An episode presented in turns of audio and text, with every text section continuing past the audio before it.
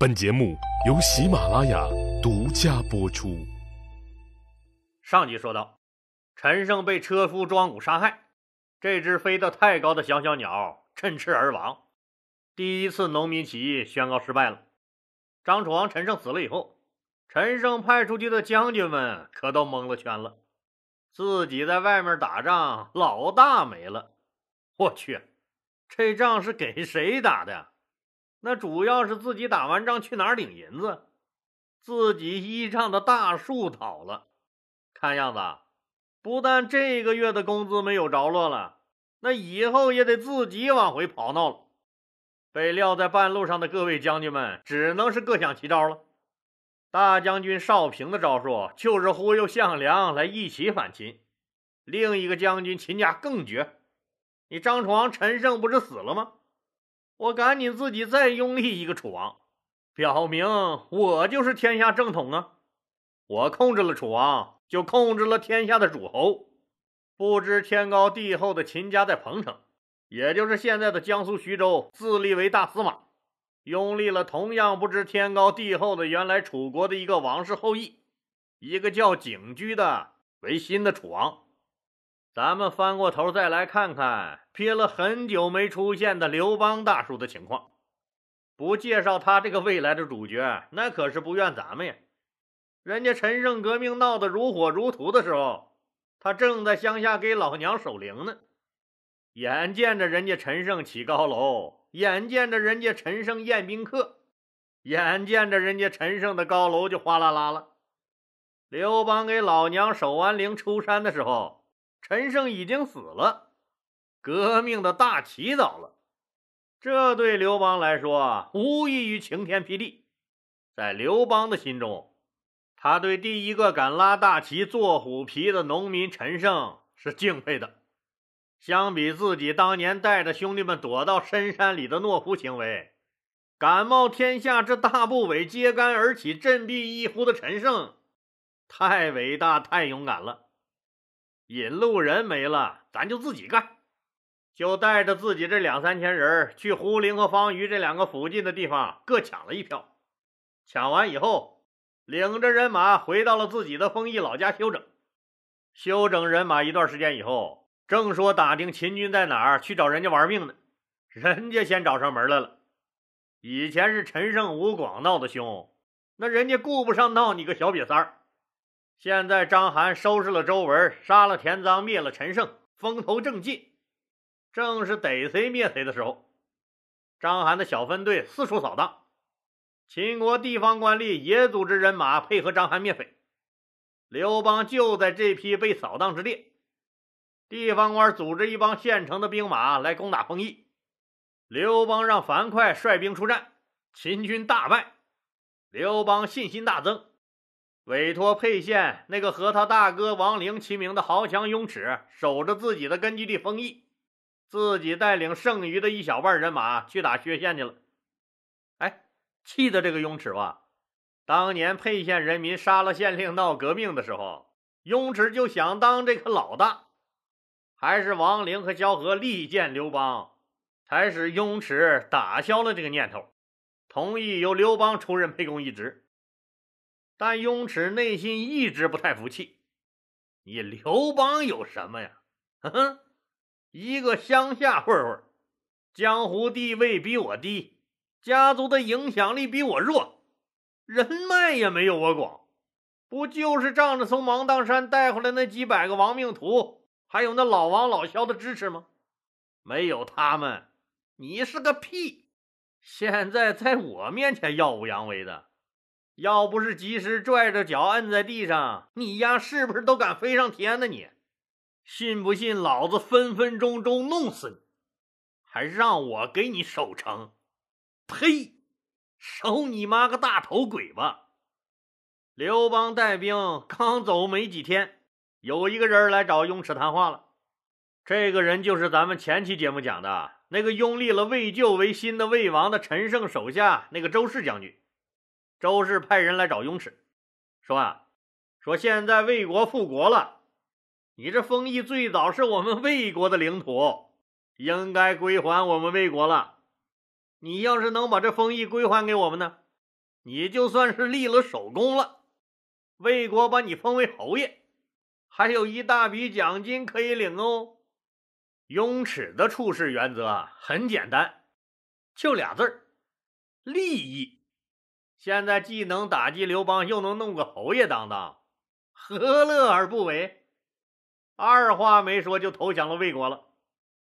这丰邑可是刘邦起义军的老窝啊，后方根据地，大量起义军将领的老家都在这个地方。刘邦听说雍齿反了。那勃然大怒，连夜带兵赶回丰邑。雍齿也不含糊，一顿乱箭就把刘邦射懵了。刘邦组织士兵攻了几次，也没攻下丰邑。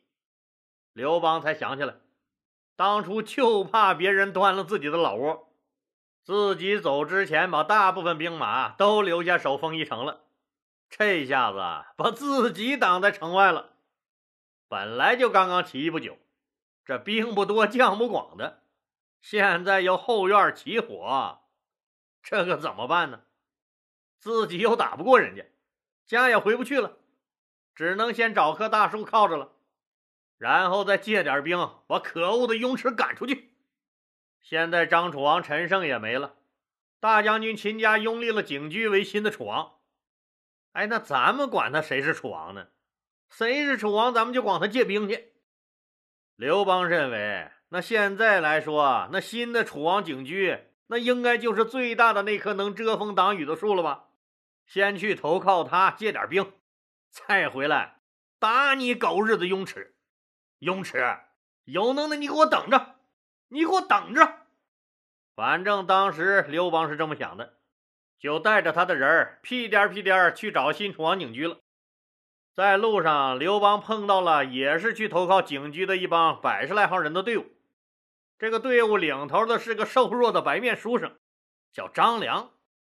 刘邦是一贯也看不起这读书人，你他妈不好好在家做学问，凑他妈什么热闹？凑热闹！这刀口舔血的营生，那也是你能干的？一起走了几天，实在是无聊。两个人就有意无意的搭起话来，可等到和张良谈过几次话以后，刘邦就很快的转变了对张良的看法。这个病秧子肚子里都是用兵打仗的奇谋妙计呀，自己差点看走了眼喽！一边狠抽自己嘴巴子，一边对张良端正了态度，赶紧收起了自己那流氓无赖山大王的嘴脸。虔诚而又虚心的当起了张良的学生来。纵观刘老大的一生，能屈能伸，绝对是他最后能成功的重要因素。张良也很快就发现了，这个叫刘邦的人天分极高。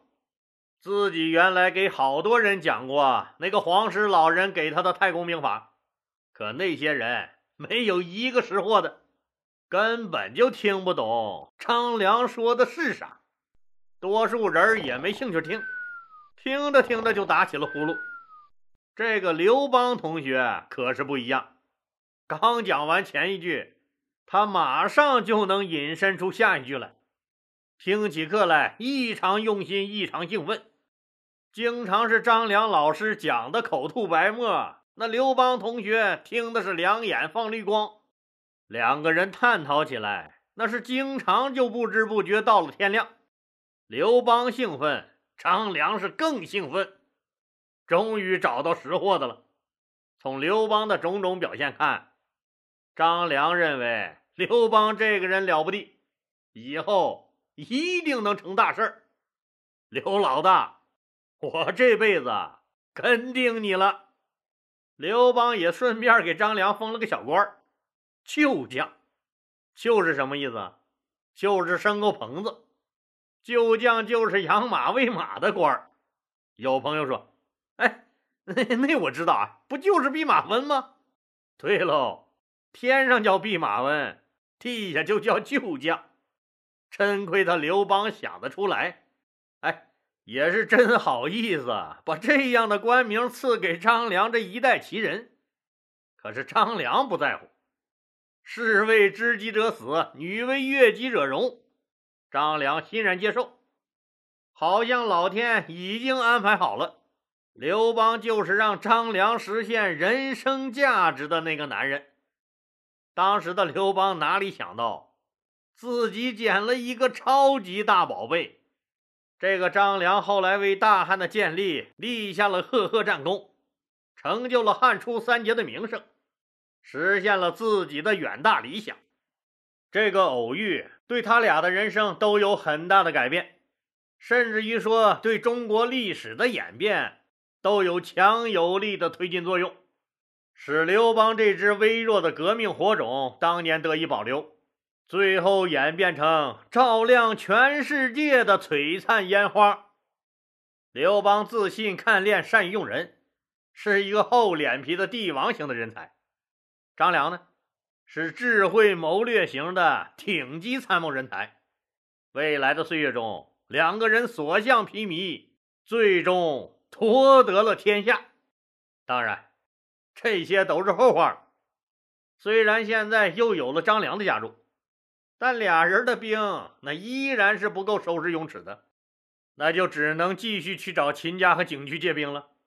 好不容易见到了秦家和景驹，刘邦请求加入景驹的阵营，景驹当然是同意了。刘邦告诉景驹：“你给我一支部队，我将给你一座城市。”实际就是想借兵灭了雍齿，夺回封邑。景驹告诉这个新入伙的：“你那个事儿啊，先放一放再说。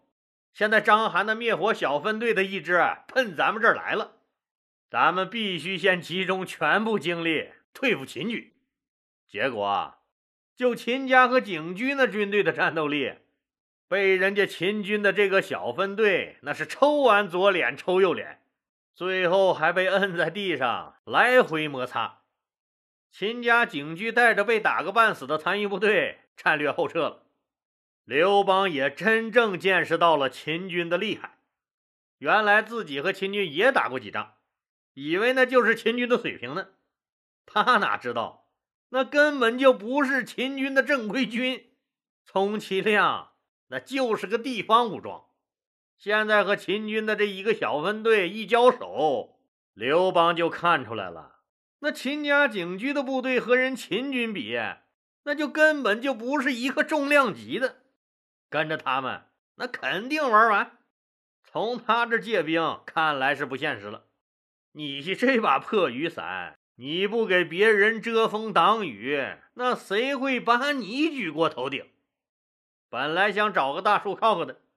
谁成想，这分明就是一棵小树苗。刘邦、张良一商量，跟着他们肯定没前途，早晚被章邯灭了。咱们呀，还是自己单干吧。就扔了景驹这把破雨伞，自己带兵去进攻砀县了。为什么进攻这儿啊？轻车熟路呗。自己当年就是在这儿当的土匪呀。打这个砀县，那刘邦可是拼了。不拼也不行了呀！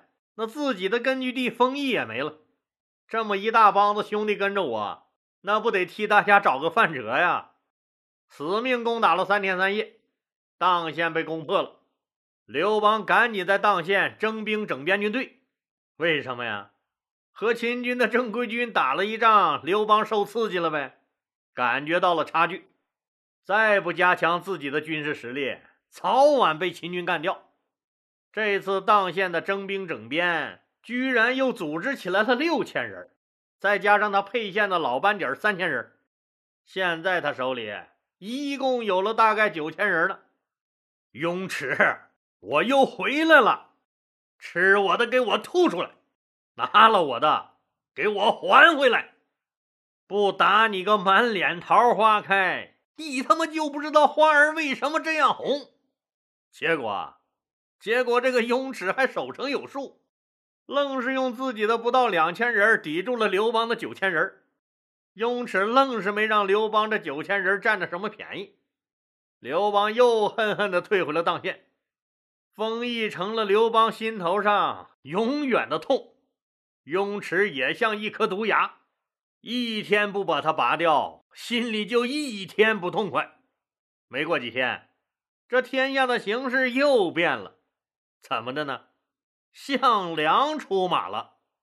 项梁仗着老爹的余威和自己的号召力，还有那个勇猛的侄子项羽，实力逐日增加。现在手里也有七八万人了。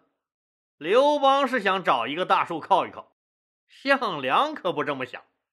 我不用嫁豪门，我就是豪门。这个把小打小闹的私营小企业搞成了集团公司的人有想法了。那什么想法？借着陈胜被灭、楚王空缺的机会，当然是自己要称王了。正屁颠屁颠组织实施的时候，不识时务的秦家突然立了景驹为楚王。项老大对无组织、无纪律的秦家很是生气，后果是相当严重。项梁对大家说：“张楚王陈胜如今是活不见人，死不见尸。”秦家竟敢背叛陈王，立景驹为王，这是什么行为？这是无组织、无纪律的大逆不道的行为。你们说他该不该杀？就派野蛮人英布去杀了楚王景驹和秦家，吞了秦家的兵马。这一下子项氏集团更加壮大了。这段时间，章邯的小分队四处攻击陈胜的余孽。原楚国境内大一点的军事力量都被消灭了，项梁这支部队就是老大了。项梁收编了秦家的军队以后，驻军在胡陵，这个胡陵就在刘邦的老家沛县不远。这时候，逮谁灭谁的章邯找上门了。对章邯来说，项梁灭了景驹，给自己省了不少事儿，自己少了一个对手啊，只要再把项梁干掉就行了。张邯高兴的太早了，项梁的目标是咸阳，他根本就没把张邯放在眼里。既然你张邯胆敢挡路，那我就先拿你开刀吧。项梁把部队分成两路，一路让将军朱基石和于凡军带领去迎战张邯的部队，一路让项羽带兵去攻打襄城。他下了死命令。不拿掉秦军，你们三个就提着自己的脑袋来见我！我去，这项老大你是真能扯呀！自己提着自己的脑袋，那想想这场景也是不寒而栗呀。军令如山，项梁信心十足的等着前方传来的好消息。然而章邯的秦军给了他迎头一棒。于凡军战死，出击时败逃。败逃？你丫敢逃？项梁立刻带兵到薛县斩了逃跑的朱基石。这时候的刘邦，左看右看，上看下看，搬着板凳看，拿着大鼎看，也就只有项梁这棵大树了。刘邦就带着自己那些人依附了项梁。刘邦说了借兵的愿望，项梁可是大方的很，立刻给刘邦拨了五千项家军。鉴于刘邦屡战屡败的狗屁能力，又拨给了刘邦十个高级将领，配合指导刘邦作战。刘邦心潮澎湃的带着这五千人回到了丰邑。这次刘邦靠着生猛过人的项家军，终于拿下了丰邑。刘邦进城关心的第一件事就是。雍齿在哪儿？掘地三尺也要给我找到他！雍齿当然知道刘邦饶不了自己，早就趁乱投奔他的主子魏国去了。刘邦站在城墙上，俯视着丰邑城的断壁残垣，心潮澎湃。丰邑是他的老家，却和雍齿一道背叛了自己。他恨雍齿，恨这丰邑城里的人，恨这里的一切。他也明白了一个道理，就自己眼前这点力量还不足以独占山头，于是就彻底依附了项梁，成为项梁手下一员大将。刘邦千辛万苦的打败雍齿后，总算是了却了自己的一大心事。然而此时项羽攻打的襄城，世界末日已经笼罩在了这座小城的上空。五月的襄城下，一场攻坚战即将开打。虽然项羽知道襄城易守难攻，不是那么容易能打下来的，但活该你倒霉碰上了我项羽。不管你有多难打，只要我一声令下，立马踏平你这座小城。项羽排兵列阵，一切准备就绪，开打。项羽犯了乐观主义的错误，他无数次的进攻换来了襄城无数次的反击。项羽碰上了一颗难拔的钉子。项羽震怒了：“你敢反抗我？你们灭了我的国，杀了我的爷爷，整死了我爹，对秦国的新仇旧恨。”一起涌上了心头，他对手下人大喊：“兄弟们，你们，你们都抬头给我看看！